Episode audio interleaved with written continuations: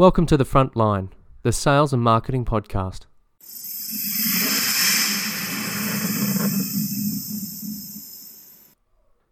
In this episode, we jump right in the middle of a couch conversation between myself, Avon Collis, a CRM and marketing automation specialist, Jeremy Pearce, sales trainer and coach, and Floris Blok, a digital transformation consultant.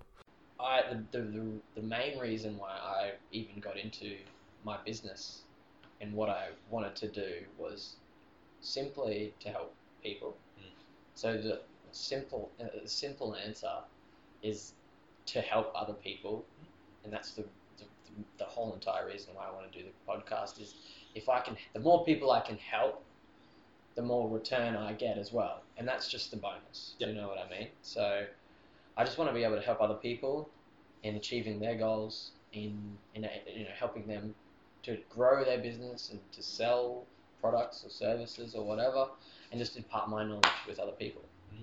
I guess the least selfless way of growing a business is to do these sorts of things, and it's, I think podcasts are a really good way of creating content. The simplest and easiest way to create content, I think. Well, you're absolutely right, and, and the research is very clear. Uh, the more a company or a person or whatever actually shares knowledge, the more people would be uh, interested in understanding and, and learning more, but also they would then be more likely to hire the services of said company or person. Mm. That is an absolute fact. I mean, the, the, the look at Spotify, for example. They got into the podcast business because they could see it happening. Where how does Spotify? Spotify, they they've been buying uh, podcast channels left, right, and center, and then consolidating them all as as Spotify material and Spotify content, which would then of course get more people hooked to on their uh, platform because you can listen to podcasts on Spotify. Yeah. Well, they've done some interesting stuff around like charging in terms of like on, on the music side. What they'll do is they've got um, if you listen for 30 seconds, it'll start to charge. Uh, uh, sorry, it, that listen for more than 30 seconds. That's when the artist gets the royalty. Oh, So- really? Yeah. Yeah. So the artists have been now been recording songs that only go for like 35 or 40 seconds. so that you make it all the way through to, to see the end bit. So uh, um, yeah, it's been changing the way people actually do music, which is interesting. so I'm wondering if if there would be something that has shaped the way people do podcasts.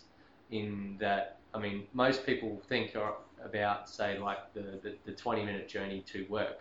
So you're just having uh, or the 20 or 30 minute journey. So like a lot of them about 15 to 20 minutes. Some are maybe 40, depends where you live. If you're in Sydney, um, there was someone I was speaking to, they were doing an hour each way. So they get two podcast episodes in, in every drive. So, I mean, part of it is like thinking about your audience and thinking about um, how that person's listening in terms of shaping how you structure and run your podcast as well. No, you're absolutely right. I mean, in the UK, average commute time is one hour, Mm. regardless. So that's the average commute time. You can easily get two podcasts in. Mm. And I used to uh, uh, go see my uh, my colleagues, John especially, and every morning he goes like, "Did you hear this podcast? Did you listen to that podcast? Did you?" It's like, chill. I know Yeah. you're sitting an hour in the car. I sit an hour and forty five minutes in the car, but I, I'm not listening to podcasts. But I should have. Um, so definitely the way people are commuting now and the people are consuming content, and the reason why they're consuming content has actually led to podcasts becoming uh, a very effective platform of conveying messaging and, and a transfer of knowledge. Yes, there is a, as you say, a selfless reason for doing it, but there's also a business reason for doing it. Companies are doing it because it attracts people. It builds their credibility. It builds their uh, relationship with the audience, and the audience is more likely to uh, hire their services to solve X, Y, Z problem. Um, but for people, from a, a consuming uh, content point of view, it's convenient. Hmm. Podcasts are convenient.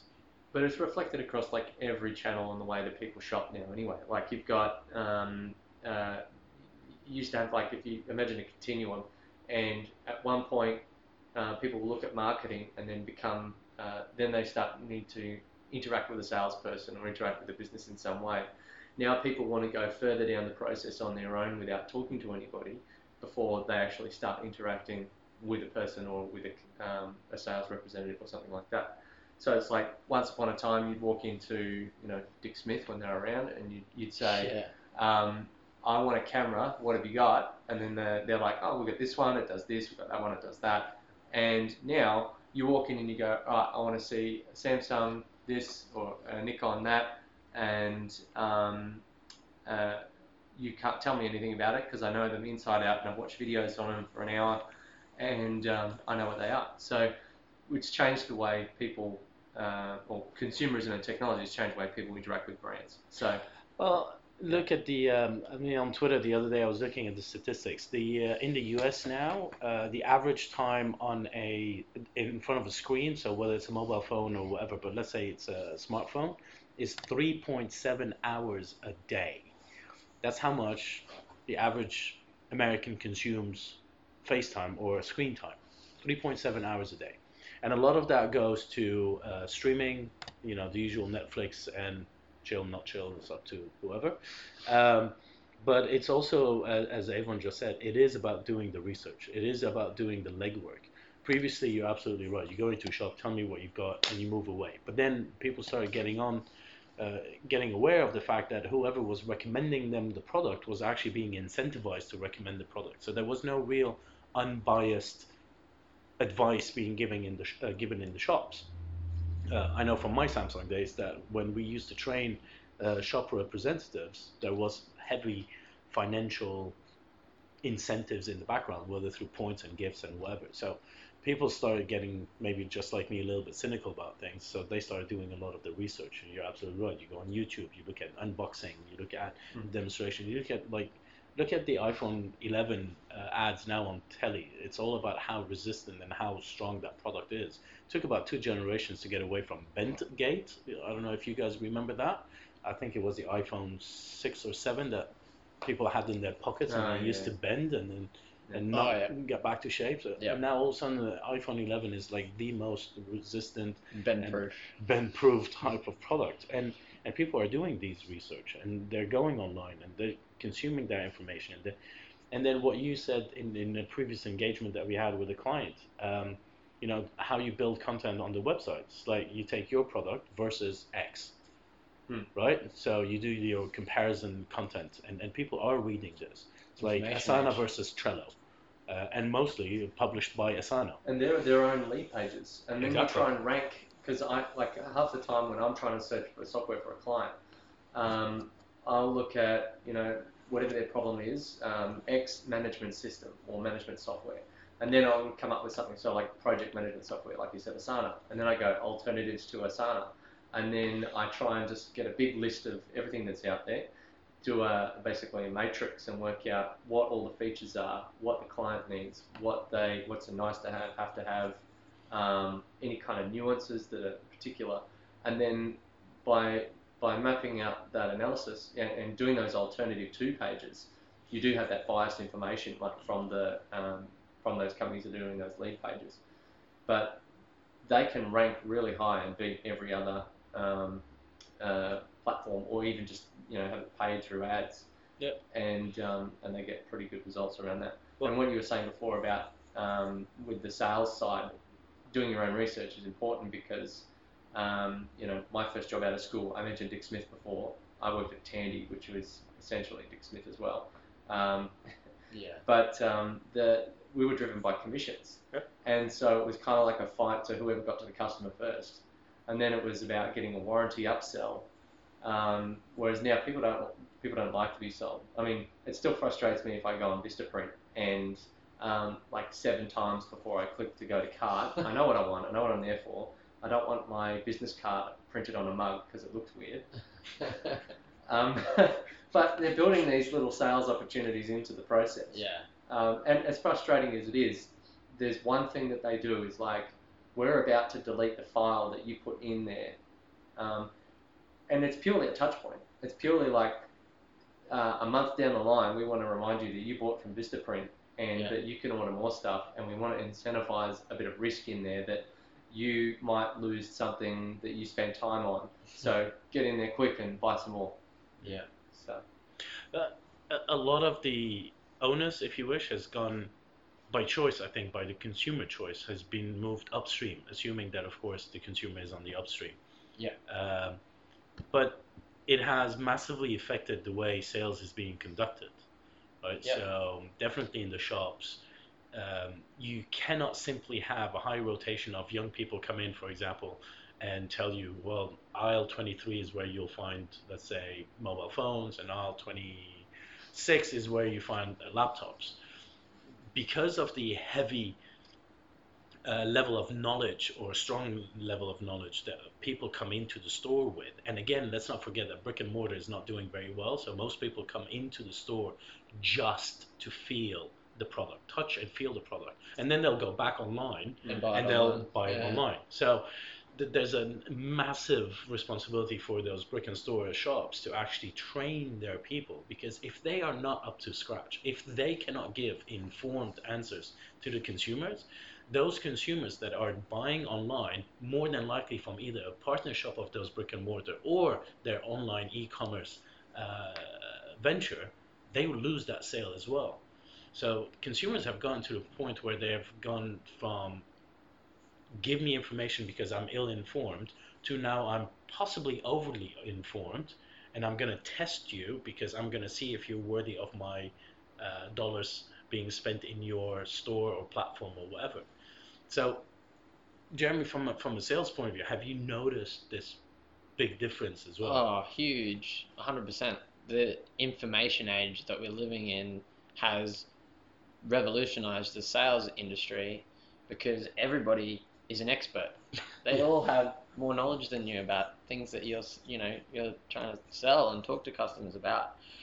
So you really need to be, you know, more than just an expert on it. You need to be a master about whatever you're talking about. And um, it's it shows with all the training nowadays. It's not about trying to hard sell anybody. Um, I find it. I get more people to call me back and to buy my products, calling me back. You know, not and you know just giving them the opportunity to call me back when they want, and not trying to you know pressure somebody into purchasing at a certain period of time. You know, and it's all about education, becoming that expert, um, and if they or what's called a trusted advisor. You get that trusted advisor position, and then they will buy anything off you. Yeah. And you don't need to pressure them into doing anything. Uh, It's funny you mentioned that because the way I'm looking at things now is that you've got extremely informed consumers, you've got extremely informed uh, sales and sales reps and, and whatnot.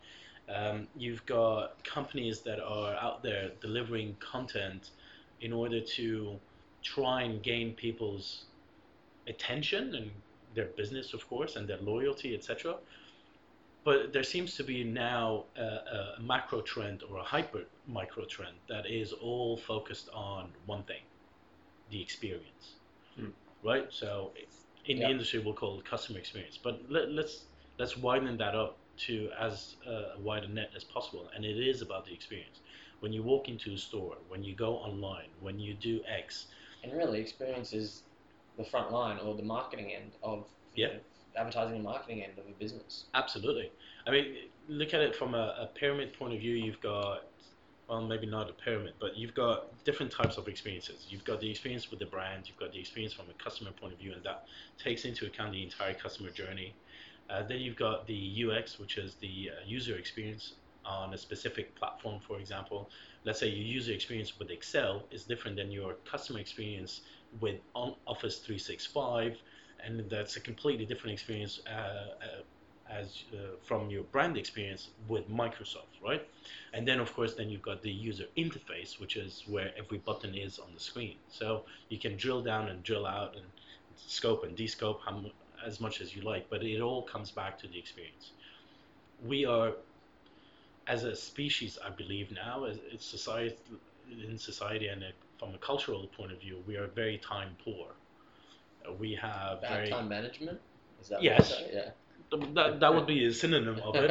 Yeah. but it all depends on the personalities and everything. But let's say we we have very little attention to give, and we've got lots and lots and lots of organizations trying to get our attention as well. So there's this constant fight between giving our attention and, and, and, and getting something back for it. Let's call it time poor for now, but there, I mean, we can probably do an entire podcast on time management, especially Yeah. with an automation expert sitting over Fa- there. Facebook have um, a, a, a role description which is attention engineer. So basically, someone who you know, like pokies when they flash and they're like, "Woohoo, you win!" It's the same thing, Yeah. but they're just putting it on your phone. Yeah. Absolutely. Um, and so it all comes back down to the experience. And if the experience is not good, regardless of what it is, whether it's B2B, B2C, whether you're in store, online, on the phone, it, it doesn't really matter. Whether you're even going into a boardroom to have a meeting or do a pitch, if if you're coming in and you've got a really bad feeling about, for example, the people that you're pitching with, and, and you've got a really good product and all of a sudden there's this interest from multiple parties, you're going to probably go with the one that actually made you feel good when Mm. you're pitching, right? So it's not just about customer experience. The experience in general bec- is becoming extremely important. Well, 83% of people will pay more for a better customer experience, but only 1% of people uh, report actually having a consistently good customer experience. Yeah. So, you That want to is- charge more, be better with your people, be better with your customers. I mean, that is an absolutely mind-boggling statistics. Only one percent, Hmm. one percent report a consistent. Well, about 60, oh, 65, 67% of companies are now reporting that their main focus is shifting towards customer experience. So a lot of industries will uh, uh, are moving towards that, particularly when you know when you've got people like um, Telstra. I know it sounds a little bit ironic. um, Telstra and um, Virgin and um, you know Cleanaway, all these ASX listed companies, name a, a ton of others, but you know they're implementing things like Salesforce, and from a CRM perspective, you know you say that it's not about getting the sale and you know driving it home and forcing them to make a decision. Mhm. It's about allowing them to uh, be ready. So what do you need to show them? When do you need to show them? How do you how do you help them make a decision that's favourable to you? So you know you say I want to sell you, um, or I'm not here to sell you X. I'm here to help you make a decision. Whether you buy or don't buy doesn't affect me.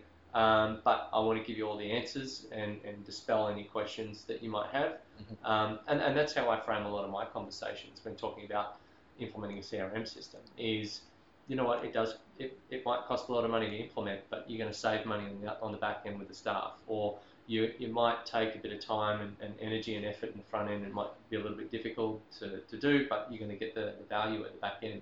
And here's some calculation tools. But you know, if you want, there's there's some other options, and and uh, but um, if you want to meet again, here's a book a meeting link.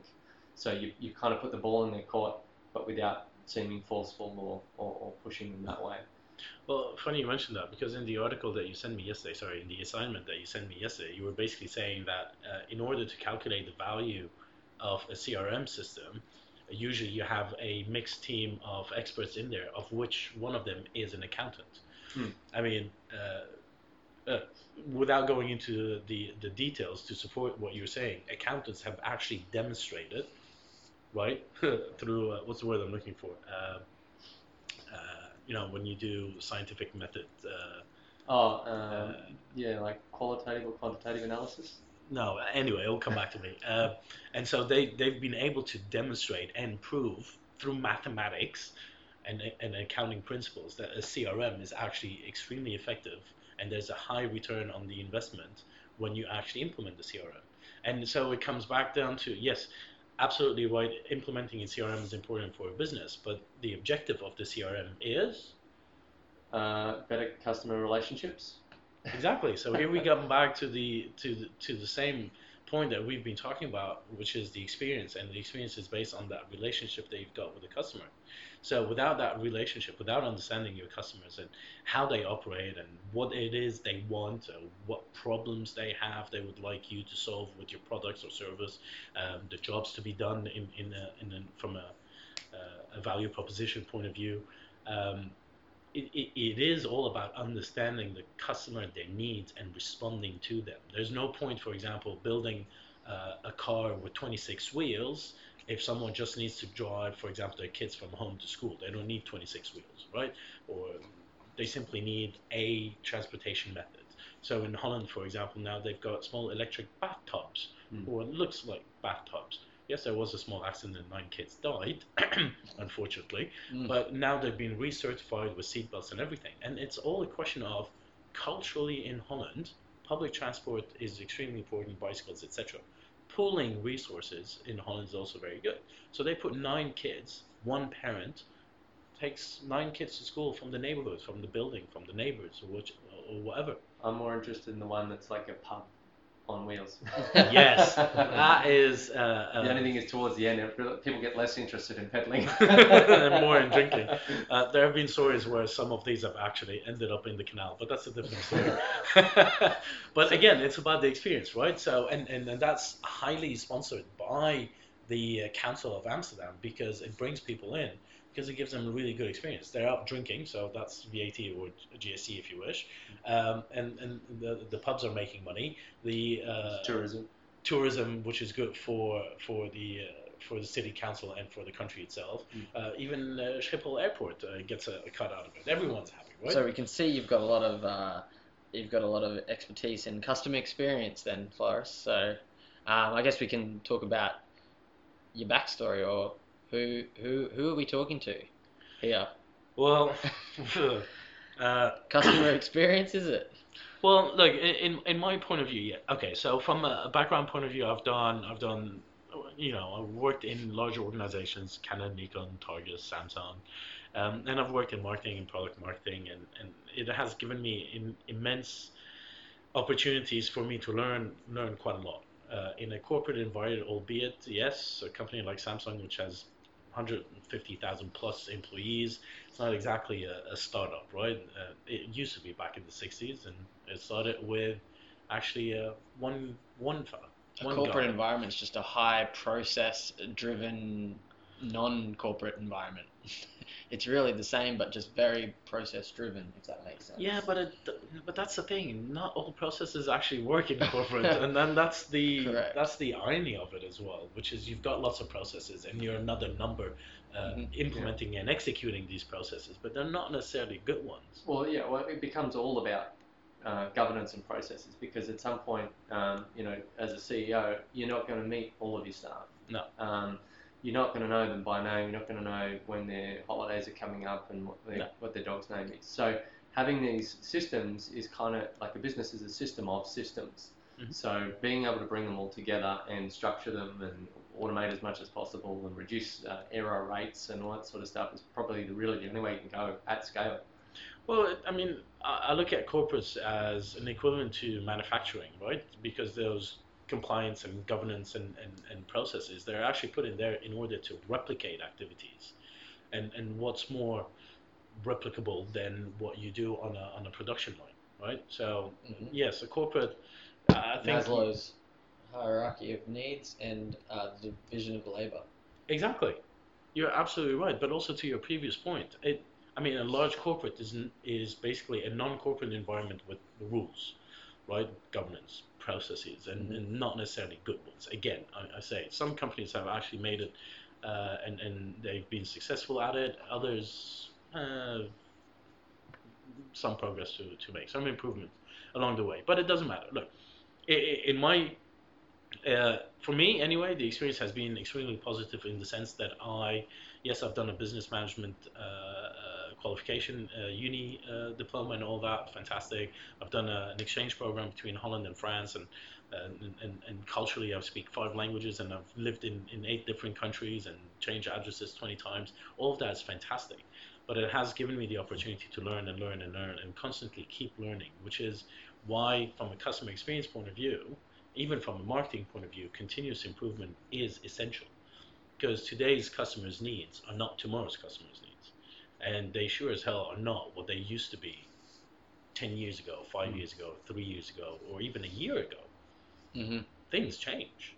And so that continuous improvement and the background that I've got has actually led me to make that one of the essential things that I'd like to talk about, but also like to work on and help people with, which is you need to constantly be improving so that your experience or the experience that you're offering your customers is as good as it can be so people keep coming back right? You want to create that stickiness that brand loyalty whatever you want to call it you want people to come back because ultimately you want their dollars.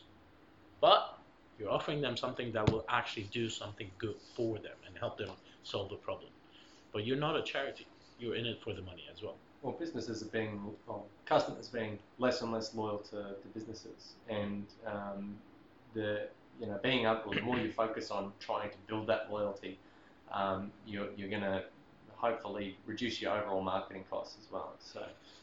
Yes, and, and this is why I would imagine in your line of work, in from a marketing automation point of view, that when you have that lead nurture uh, campaign and, and processes, it is about reducing costs, but it's also about maximizing the efficiency mm. of your messaging in order to achieve a greater return.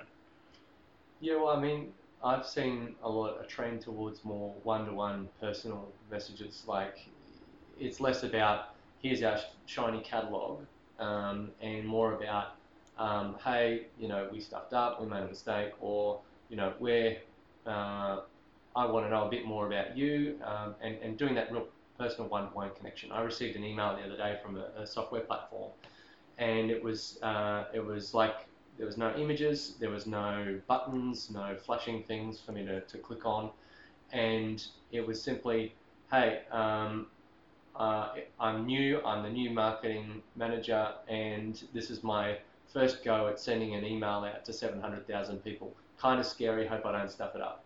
And then it led the into honesty Yeah. it really it grabs attention. it made me read the rest of the email, and it was quite long, but I read it all. And um, in a world where you just go delete, delete, delete, scroll, scroll, scroll, White noise. white noise, yeah, this one resonated human, human, person to person. So it's about having those one-to-one um, marketing Emotional- relationships Emotional connections, really. and at scale. Yeah. At scale, that's yeah. at scale. Yeah, that's the tricky part. And and like you said, it is constantly evolving. So I mean, you can create an evergreen process and have um, you know three or four steps, and then for each individual, it's right for them. So like uh, I sent a message out the other day using a, um, a chatbot, and um, my client just wanted to know, uh, wanted to get people towards his Adelaide store. And so, in order to figure out what was, uh, who was in Adelaide, I went onto the chat. I sent out a broadcast. I'm saying, hey, which uh, which store are you near? Um, I'd, I'd like to send you something. And then I had, uh, you know, Adelaide, Brisbane, um, neither. So depending on what they clicked, so if it was um, Adelaide, then they got a, a, discount code that they could use in, in that store um, with some other little conversation. Um, if it was in Brisbane, same. If it was online, then they got an online code. But each of those allowed me to tag them. So now I know in who's in Adelaide, and next time I have um, something that's specific to that region, I can I can just target those individuals. Hey, last time you mentioned you were in Adelaide, um, I thought this would be useful for you. So would it be fair to say, sorry, just to jump on a different topic, but so would it be fair to say that uh, one of the objectives of the CRM is to know as much of our customers as we possibly can so that we can segment them into buckets that we can then do, as you say, one-to-one communication with, but at scale. Hmm. Yeah. So we so you've got different types of target market analysis, and usually big companies will pay um, someone to do things like um, like McDonald's might do research and then pay someone to go and uh, or like 50 people to anonymously go and buy a particular item, rate how it, uh, what the customer service was like and what the food was like. Uh, the kinds of people that they dealt with or saw in the cafe or in the restaurant. Um, so that's one way of doing analysis, but you want to try and get your customers to give you as much little insights as possible, like um, the time of day they come in, um, the the um, the mindset when they walk into the store. Um, one of those buttons everywhere, and like Yeah. the happy, the happiness buttons, and Yeah. the surveys that I'm getting on software all the time. Yeah. How are you today? Yeah. Smiley faces. But exactly, and and that you should not have more than five buttons. right? So you've got your neutral one, and you've got two on either side, so five buttons. So you've got extremely disappointed, disappointed, happy, sorry, neutral, happy, very happy. Uh, you see them at airports as well when you come out of Yeah. the toilets as well. Then you're pressing red, green, or yellow, amber, whichever colors. It, Feedback. loops absolutely, everywhere. absolutely. But Um, then you, you can draw other inferences from that data. Like if you try and just say, are they happy or sad? That's not enough. What you Mhm. need to try and do is say, there was a marketing campaign four weeks prior. How many people did we see a spike in people actually leaving any form of feedback in relation to that? Because um, that might have driven something that changed an emotion in the people. Like it was a really heartfelt campaign. Does that make them really happy immediately after that or in a period of time after that? Like I, I got a, an Aldi catalog the other day, and it was um, the Black Friday uh, sale, but the catalog starts on the Wednesday, so it's open for that whole week. They have got these every week, but they would have had to think about this way back, like six to twelve months ago, because they had all the the graphics done in the catalog. They had um, all the products were black to, to, to match with Black Friday. So I mean, half of them are off the shelf, like a black TV or a black um, toaster, but um, some of them would have had to have been specially made in the product cycle. So they've mapped the product cycle to the advertising cycle to the content generation to the actual event being in the store, and that as a customer experience all the way back in the chain um, really paid off for me. It wasn't lost on me at all, and I'm, I'm sure that you know pricing and all that aside, that you know it, all these elements come together and they've got research and data on that on how effective that's working for them. Yeah, but you're looking at it. Sorry, Jeremy. You're Sorry. looking at it from a critical eye because you're in the business. Yeah. If you are your average consumer, Hmm. who's not, for example, marketing expert or even related to marketing, you're Hmm. looking at it, go like, oh, that's coincidental. It's Black Friday come Friday, and I've got uh, you know I think- catalog from Aldi that I says I can buy all this. Yes, You're like, oh, exactly.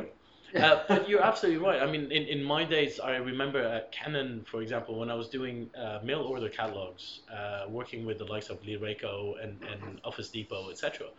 And I basically had to have anywhere between six to nine months lead time on the development of a yearly catalog. Yeah. And then Lyreco kind of sort of like changed their business model. They had the yearly catalog and then they had quarterly catalogs as well. And then because I was working on a Europe, Middle East, and Africa basis, I had 70% of that product selection was European fixed or from regional HQ. Mm. And then every country had another 30% of product selections that was local to the market. Yeah. So mean, trying to combine all of that, I mean, internally from a process point of view, it was Yeah. as complex as the budgeting process of an organization of that size. Yeah. You know, when you're working on a, a two-year um, uh, fixed forecast and then uh, two years of, uh, you know, finger in the air, how many numbers are we going to sell? Yeah, and then you do, then you've got to do like country specific um, uh, for the for the content. Like Yeah. you know, like uh, IKEA catalogs, they edit out the woman in the kitchens and in the Mm. bathrooms um, because it's, they're not allowed to show it. Yeah. So, do you find uh, from a uh, sales perspective that this customer experience stuff makes your job easier? Uh, yeah, well, I mean, the marketing is the key, the number one key now to to drive leads, right? Mm. So, if the customer is more educated along the path, then one, it makes our job easier, Mm. and two, we're actually able to do our job because the, they, they already have the knowledge that they are required to have, um, so they're more qualified. So, you know, you don't have to do as much qualification. Mm. You can um, just continue that. Um, but it doesn't matter where you are along that stage with like that journey for the customer. You can you can still be able to educate along the way and just reassure, confirm their existing, you know, all their experience, like all their information that they've already been discussing, but putting it like in a human touch, Mm. right? And that confirms everything that they've been, you know, already been researching. So, how can how can a how can a small business? I think I think a lot of viewers of this specific podcast might actually be more so like small business, um, sing, you know, sole trading kind of uh, viewers. I think how would they benefit from, uh, you know, when you're looking at branding, I guess marketing strategy Hmm. For from Aldi, how could they benefit from something that they're doing something like that? Um, yeah, so I think that um, a lot of the core concepts are becoming more and more accessible with all the kinds of software tools that are out there that are uh, either got a freemium or they're 10 bucks a month or, or something like that. So I think, you know, big businesses are big because they get this, these things right. So there's nothing stopping the small business from doing exactly the same. That chatbot thing I was talking about, they're still on the free plan. So as long as you can um, put together a series of conversations and understand what those conversations are going to be, should be, I think people are actually ma- making a shift from big business. You know, they see institutions and big corporates and, and it's like the evil corporations, and they want to help Decentralization of these big corporations. now. and and the the salespeople, such as his, your your your experience level, Yeah. um, they're a huge part of that whole marketing picture. When someone walks up to you in, uh, let's say, I'll use my Dick Smith example, and goes, "Hey, what do you want?" Yeah, it's crap, right? it's really really bad. But if they walk up and go, "Hey, how you going?" Um, Dick kind- Smith being an electrical chain. if anyone doesn't know what Dick Smith is anymore, they are kaput and bust. So for businesses that, uh, that So that might be not, not a good Not- example. but that, that maybe didn't keep up with the trends. Yeah. So, um, but like cafe, for example, you know, like you, you walk in there like, what? You're gonna have a really bad customer experience. Funny you mention that. Another parent at the school my kid goes to, um, the cafe right across the street uh, from the school, which is halfway between her and the house, Yeah. her house. Uh, she stopped going there because the guy had a go at her from so the owner from across the uh, the the kitchen over the uh, the counter had a go at her because she was asking a question about her loyalty card. You know the for uh, get four, uh, buy four coffees get the fifth one for free type of loyalty card, Yeah. right? And he had a go at her. She stopped going, Yeah. and literally that cafe is on her way from her house to the school where she walks ten months a year. I So have- he, that yeah. guy lost a customer Yeah. because he had a go about a loyalty point that she actually was justified in uh, in asking for. I had someone come to me um, and uh, they got rejected from another cafe because they were on their phone while they're at the register uh, or like talking on the phone and like live at Long Black and then they'll get back on the phone. yeah. Um, but when they were standing in front of me, they um, I'd just wait and because they're asking the person on the phone if they want something, so you actually get more sales. And two, like Yeah. it's, it seems like it's just an every everyday part of things. It's like buying a bus ticket.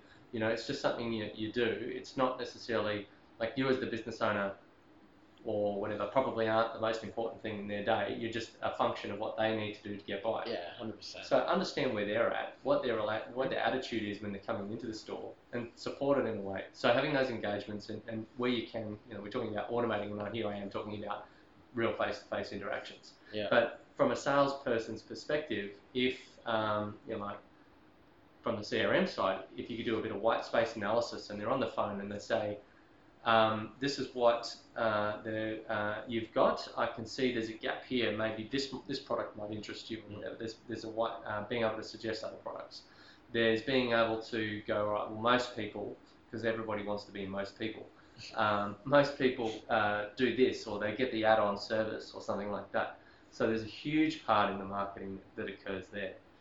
Uh, uh, absolutely agree with you. But before I forget, because I've got several things running my mind, I would, I would like to say. But to go back to your questions, like how does, for example, big corporate experience um, uh, relate to, for example, SMBs? Well, first of all, I think, and we kind of touched on that subject previously, which is if it weren't for the larger organizations, that would have actually driven, in part, yeah, uh, driven all of these advances in marketing. Um, methodologies and strategies and and and and, and Processes. processes, etc. The vendors that are currently now offering, as Avon said, for like ten bucks a month, uh, these softwares for any SMEs Yeah. to uh, to to take advantage of, would not have actually been able to create those softwares on the basis of these, you know, marketing principles that have been developed in those large corporate environments. So That's I think- they came from. Yeah. Exactly. Yeah, So I would say there's a huge benefit of having, you know, let's call them the evil corporations. In some cases, they're not, but let's call them uh, corporations there's a lot of benefit that has been able to, let's say, democratize uh, the marketing principles to SMBs through the provision of those solutions by vendors like Zoho, Infusionsoft, Keap, and etc. So that's the first point. Second of all, there's, as Avon said, there's absolutely nothing preventing, for example, uh, small organizations from taking these principles and running with them. Yes, at a lower scale.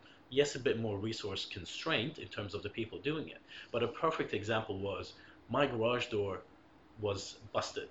And so the guy who came in to fix it took, unfortunately, a long time to fix it because a part was missing anyway. It took about a month and a half to fix. But apparently the guy was extremely busy. So I was here I am standing, you know, trying to plug my services, maybe trying to help him because I thought there was a long lead time, thinking maybe he is not operating efficiently. Uh, and, and I wanted to present the services of Avon as well to him. And he turns around and says, Actually, no, my wife used to work for a large corporate. She quit her job. She's now my marketing manager, and I've got too much work. and why? Mm. Because she actually implemented the CRM system Yeah. Right? So she's been able to actually gather the information, do the, the the whole, you know, know your customers, segment the customers, do the marketing campaigns, do some direct mailing, do a bit of search engine optimization, have a Google, uh, have a website, have your website re- reviewed on Google, all of these things that any SMB can basically do.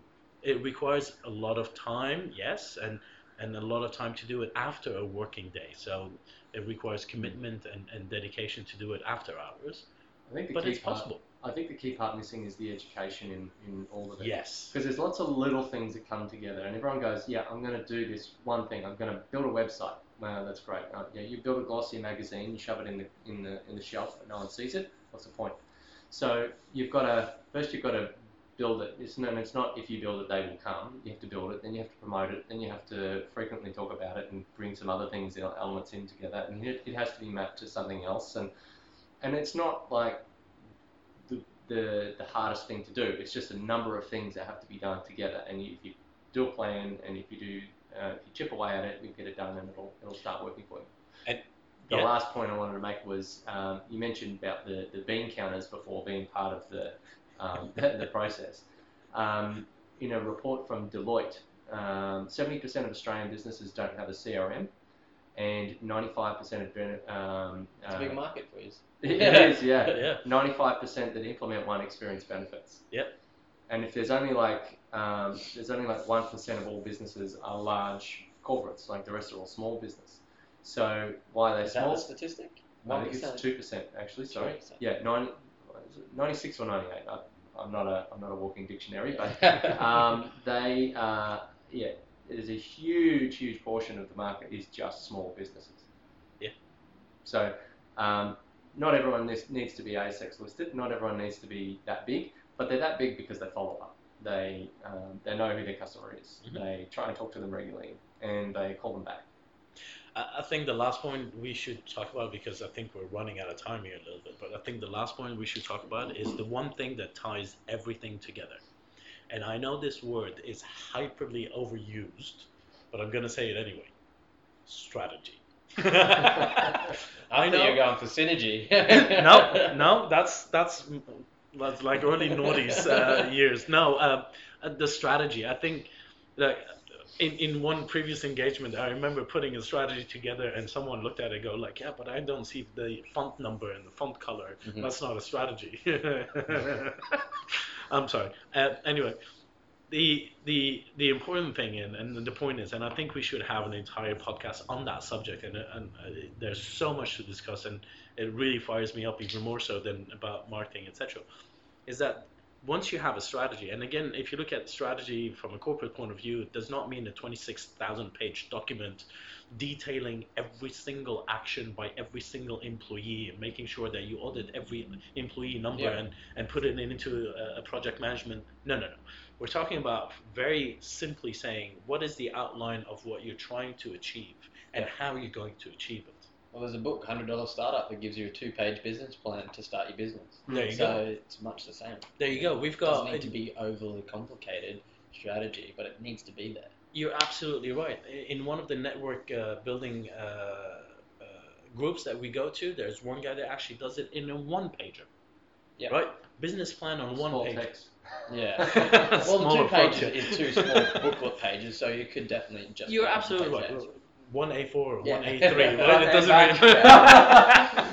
but but it, it, it is exactly that, and and you look at, for example, the uh, the Strategyzer, which is. Uh, uh, an outfit based out of uh, Switzerland, and these guys have a lot, a lot, a lot of free resources on their website, from value proposition canvases to model, uh, business model canvases, etc., etc., etc. HubSpot has a phenomenal amount of stuff on its Yes, uh, on their blog. It is Incredible. ridiculous. I think I googled like how to fix my tap, and it was on there. Like not not actually, but you, you get the idea. It's Yeah. just, um, and they've got this thing, this concept they call the um, the flywheel, which is basically just have people coming around and around and around back to your site and looking at your content. So Mm. they very very content heavy.